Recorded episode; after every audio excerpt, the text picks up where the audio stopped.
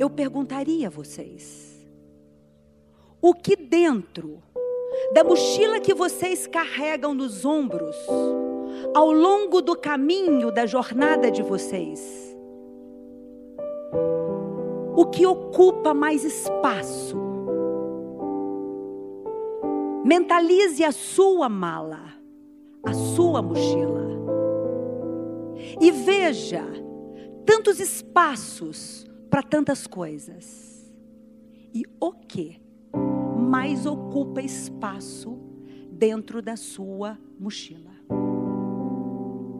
Falar de família hoje, um tema tão desgastado. A sociedade contemporânea vem vivendo os mais diversos desafios. Desafios estes que vêm provocando muitas desordens em muitos núcleos sociais. E de todos os núcleos, indiscutivelmente, a família é o núcleo mais afetado. Mas se a família é o núcleo mais afetado, porque diferente do que costumava ser, a família perdeu a referência de como se comportar, de como educar, de como conviver. Mas se a família parece ter caducado, a família também tem, e eu creio, a família tem os maiores recursos de resgate. Foi a mais afetada mas é que tem os maiores recursos de resgate. Repitam comigo: a família é o núcleo que tem mais recursos de resgate. Comecemos então a entender isto. Hoje, eu não estou aqui para poder falar como já em outras vezes pude abordar a relação pais e filhos. Hoje a minha intenção não é abordar diretamente a relação pais e filhos. A minha intenção hoje aqui é abordar a convivência familiar. Não é ensinar como educar, é relembrar a vocês o que com certeza vocês já têm do que faz com que a convivência familiar possa ser mais agradável, mais possível e que possa nutrir a cada um de nós. Mas é muito importante que nós pensemos que, embora hoje no cenário nós tenhamos muitas configurações de família, se por um lado isto parece ter complicado. Por um outro lado, isso ajuda. Quantas e quantas pessoas em passados já sofreram alguns preconceitos em função de um modelo muito rígido de família, de um modelo muito clássico de família, e ficavam se sentindo alheia à sociedade. E com essa proliferação de configurações familiares, todos nós temos família. Independente da configuração da sua família. Se a sua família vem de uma mãe solteira, se a sua família vem de uma ruptura, se a sua família vem de um recasamento, se a sua família vem de uma adoção, se a sua família vem, enfim. Todos nós somos e temos família. É comum a gente ouvir no consultório pessoas dizendo assim: Eu levei muito tempo para poder dizer para ele sobre a minha condição de família. Porque eu ficava com medo de que ele, ao saber que a realidade da minha família fosse X, ele pudesse desistir de mim. Não. Comece aqui agora você, redefinindo para você mesmo que você família. Você é família. E vamos pensar muito no que o Papa Francisco tem dito. Papa Francisco tem ousado muito em mexer com a estrutura da família. Tivemos em setembro último, na Filadélfia, o encontro mundial das famílias. E dentro desse encontro, muitos temas foram abordados. Numa das pregações do nosso santo Papa João Francisco, desculpe, Papa Francisco, ali estavam mais de um milhão de pessoas, num evento que ele julgou como profético. Porque as pessoas se reuniram neste número absurdo, o que prova que nós temos sede de família. E parece que a família está saindo pelos ralos das casas. Cuidemos, busquemos de volta. E o Papa Francisco contou a seguinte história. O menino perguntou para ele, Papa Francisco, Deus, antes de criar o mundo, o que que Deus estava fazendo? Como ele passava as horas dele? Não tinha o um mundo. E o Papa pensou: resposta difícil para essa criança. E ele disse de uma forma muito simples: Deus estava amando e maturando o amor. Deus estava grávido do amor. E o amor foi crescendo de tal forma que ele não podia reter para ele. E ele queria transbordar este amor para o mundo. E veio o mundo. E com o mundo, ele criou o homem e a mulher. E tendo-os criado, ele quis que eles multiplicassem. E de tudo que Deus fez no mundo, a família foi o grande projeto de Deus. E é na família que Deus mais se reflete. É um projeto de aliança, é um projeto de comunhão. Esse é o princípio maior.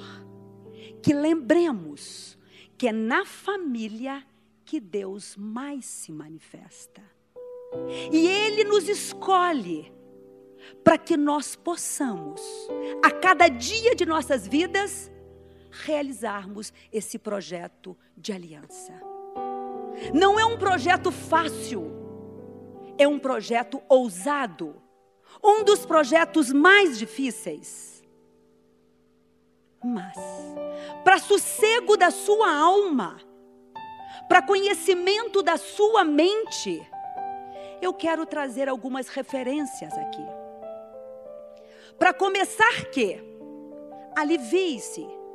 Vocês sabiam que estudos feitos, estatisticamente bem controlados e acompanhados, que 69% dos conflitos humanos, relacionais e principalmente familiares não são sanados. Repito, 69% dos conflitos não são sanados. Podem ser apenas administrados porque são conflitos que decorrem das diferenças humanas. São conflitos que decorrem dos processos de identidades pessoais. Só por esse índice tão alto que nós desistamos da família perfeita. Desistamos da família perfeita. Porque o projeto da família perfeita é que caduca e empata a família real de poder ter a possibilidade de ser feliz. E como eu já disse aqui, a felicidade é algo simples. É tão simples que muitas vezes ela passa de uma forma muito despercebida e você fica na ilusão, na idealização das relações. Se 69% de conflitos não são resolvidos, apenas administrados, aonde estão os outros 30? Os outros 30%, aí sim, a forma como eu encaro o conflito. Então, não tem família sem conflito. Não tem vida sem conflito. Mas existe um Deus que com certeza nos acompanha. Em primeiro lugar, é preciso que nós o chamemos. É preciso que nós abramos espaço na nossa casa, na nossa vida, no nosso dia, para Ele entrar. E Deus, de tudo que fez, Ele com certeza sabe que a maior obra foi a família, que quando Ele mandou seu filho, Ele mandou o seu filho através de uma família. O seu filho foi criado dentro de uma família. Quem leu o texto da liturgia de ontem viu a ascendência de Jesus Cristo nas gerações anteriores. E gerações que tinha todo tipo de homem, que tinha todo tipo de mulher. Tinha homens e mulheres como todos nós, pecadores. E foi nesta família que Jesus veio. E é a sua família. Agora, para que nós não nos desordenemos no amor, é preciso que nós tenhamos o conhecimento que liberta do que são as leis ocultas deste amor. Se eu não tenho a percepção desses princípios, o amor vai pelos ralos afora. E quais são essas leis ocultas e que deixarão de ser ocultas neste momento? E eu quero que cada um de vocês, entendendo-as, divulgue-as. Porque o mundo precisa da cartilha do amor que está aqui.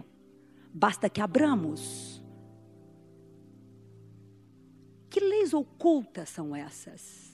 que precisam ficar evidenciadas. Bert Hellinger é um estudioso do assunto, um psicoterapeuta. Ele fala das três leis. E todos esses teóricos, na realidade, eles estão reproduzindo de formas diferentes, com embalagens cientificamente produzidas, o que já tem no texto bíblico. Primeira lei, a lei do pertencimento. A lei do pertencimento significa o quê? Cada um tem seu lugar. E cada um tem o seu direito. Nós assinamos um nome, independente se nosso pai nos registrou ou não nós temos uma ascendência. Então, dizer a vocês, a lei do pertencimento significa ninguém pode ficar de fora. Independente do que tenha feito, em que tempo tenha feito. Entendam esse princípio da lei do pertencimento. Um indivíduo, ele pode ter perdido o juízo ele pode ter tido um comportamento completamente disfuncional, não aceito pela família, mas ele é seu irmão. Ele já era o seu irmão em Cristo, mas ele é seu irmão em família, duplamente. Se é que tenha alguém de sua família perdido por aí, eu convoco a vocês. Resgate. Visite. Chame de volta. Traga junto. Dentro desse princípio, independente dele já estar pronto ou não, para lhe pedir perdão, para se reconhecer naquilo que ele possa ter feito. Dentro desse princípio significa que nós não vamos passar a mão na cabeça, nós não vamos deixar de que ele também receba o aplicativo da punição que ele talvez mereça. Ou que até ele possa ter perdido a credibilidade ou qualquer outra coisa do tipo. Mas a lei do pertencimento significa não podemos deixá-lo à margem. Jesus não deixava ninguém à margem do caminho. Esta é a primeira lei. A segunda lei é a lei do equilíbrio. A lei do equilíbrio entre dar e receber. Uma lei inteligentíssima. Se você não tem o equilíbrio do dar e receber, as relações também ficam desordenadas.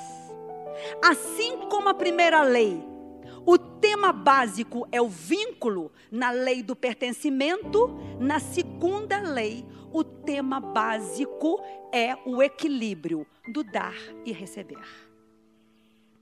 O dar e receber significa os pais dão o amor, os filhos recebem o amor.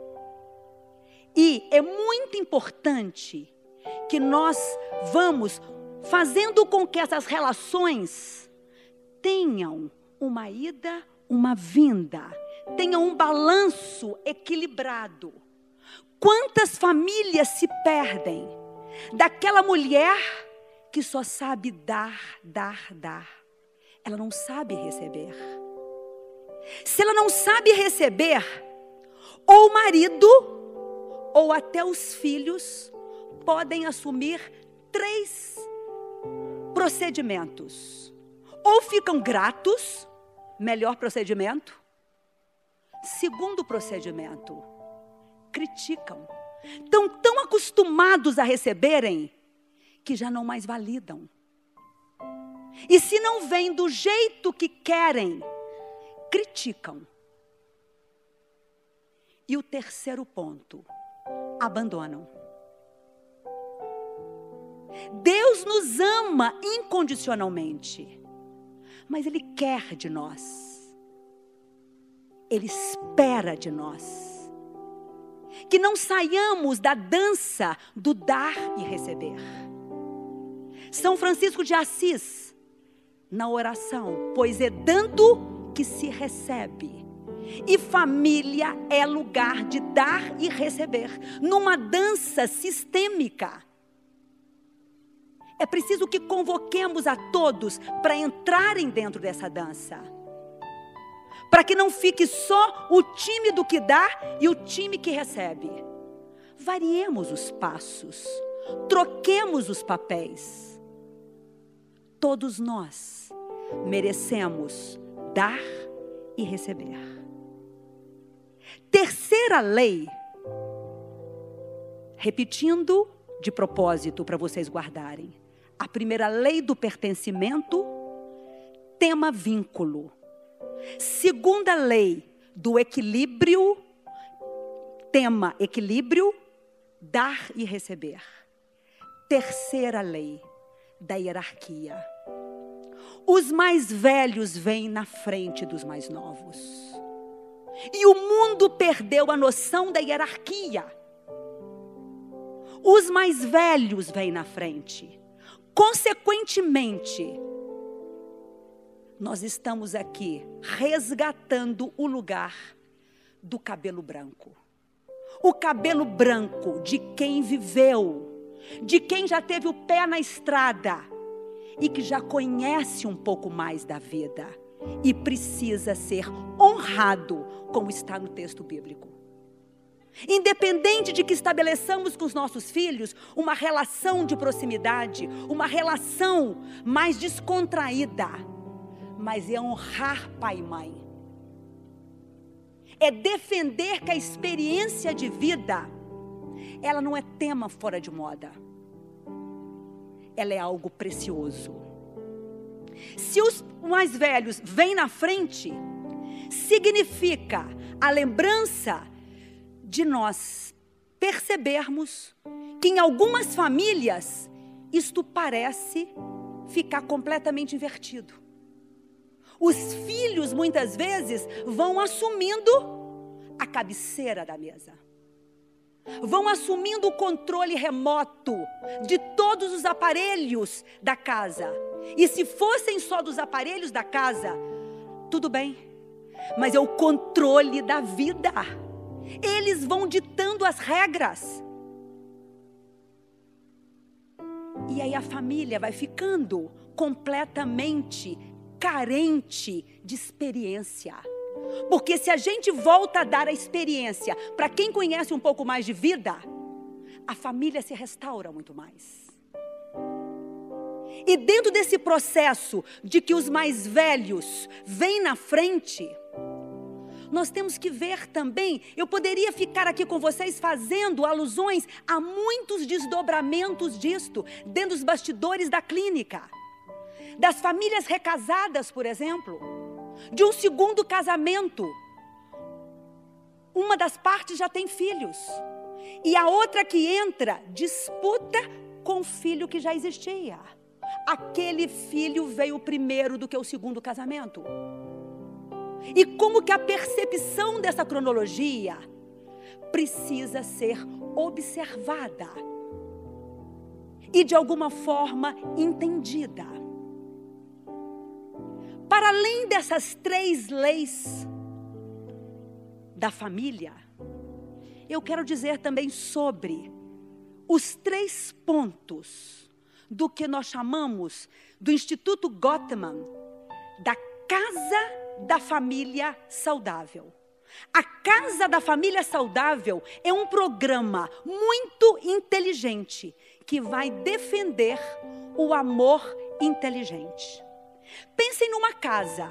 A fundação desta casa, aonde habita uma família, a fundação é a amizade.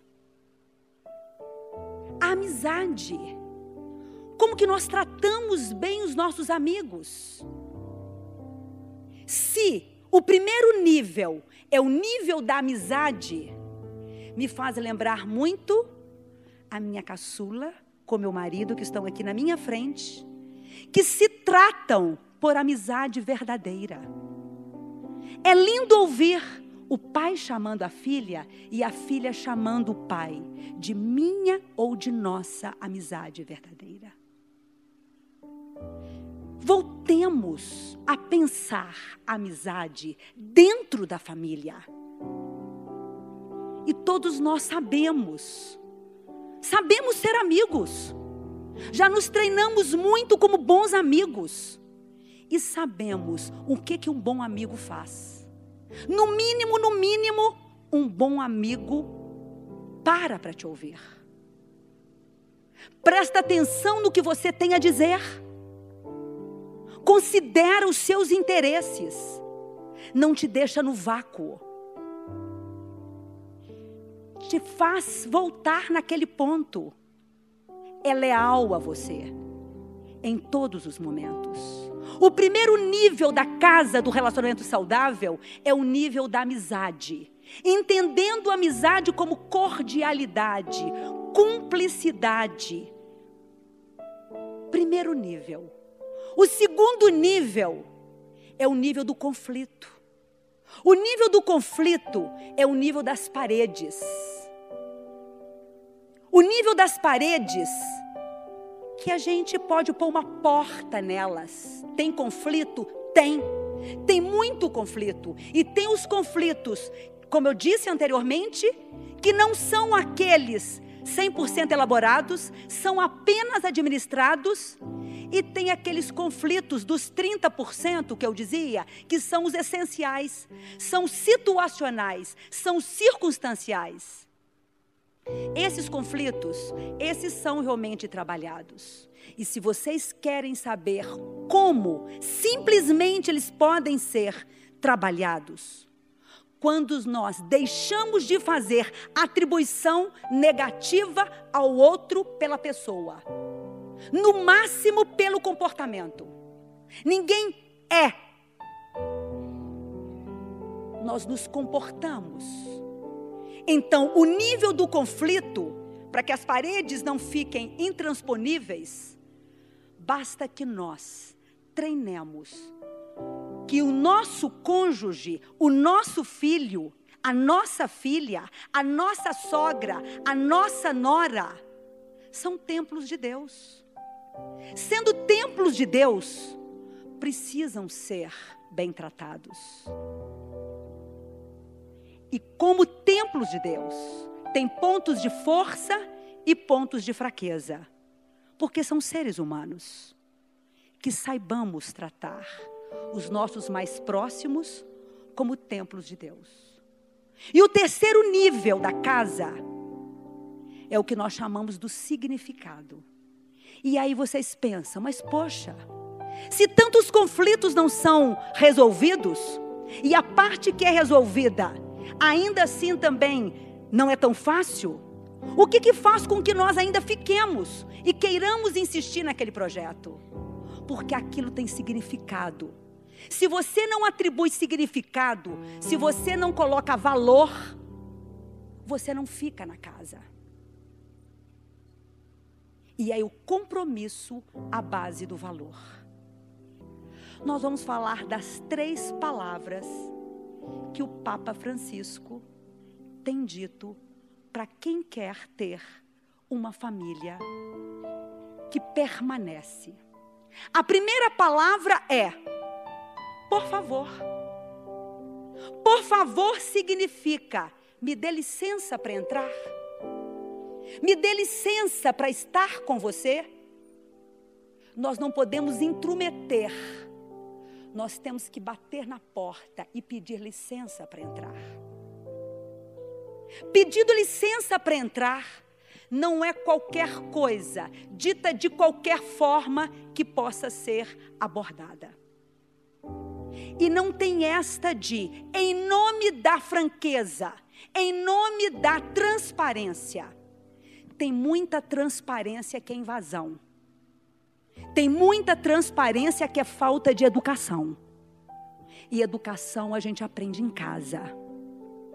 E é preciso que nós condicionemos os nossos filhos e a nós mesmos nesse ponto de pedir licença. Agora, dentro disso não se dispensa dar satisfações. Eu não tenho que dar satisfação para quem eu não conheço. Mas eu tenho que dar satisfação sim para as pessoas que vivem comigo. Não significa transformar satisfação num inquérito policial, mas significa sim uma satisfação que integre que está dentro desses limites. A primeira palavra é o por favor.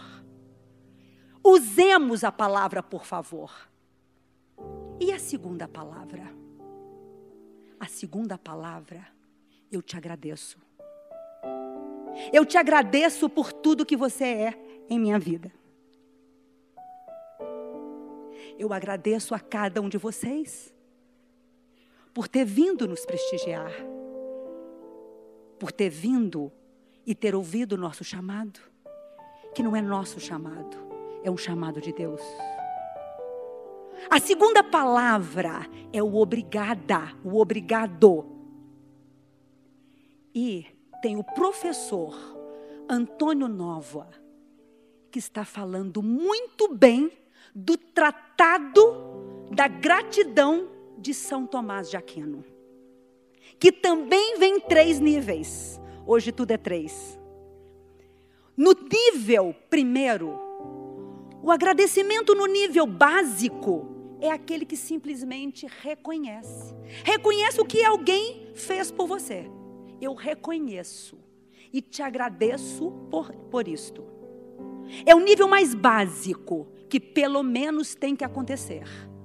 O segundo nível é o intermediário. Eu te dou graças por você ter feito o que você vem fazendo por mim. Eu te dou graças. O terceiro nível, que é o mais profundo, significa o obrigado. Eu me vinculo a você. O estar vinculado vem de saber agradecer, gente. Porque quanto mais eu agradeço, mais eu lembro aquela pessoa da nossa história. Quanto mais eu agradeço, mais eu rego e semeio o momento bom que nós vivemos. Quanto mais eu agradeço, eu aumento em potência a possibilidade dos bons momentos voltarem a acontecer. E eu faço com isso que aquela pessoa se vincule a mim e eu me vincule àquela pessoa. Bem, é o tratado da gratidão. E a terceira palavra que o Papa tem insistido muito, principalmente, nós que abrimos a porta do ano da misericórdia. Qual é a palavra? perdão. Perdoe-me. Perdoe-me. Não tem família que permanece. Não tem casa que fica de pé se não tiver o perdão. Usemos e abusemos do perdão. E o perdão não significa a gente esquecer, porque muitas vezes, mesmo a gente não tendo esquecido, aquele evento negativo, você pode perdoar. Você pode dar uma segunda chance.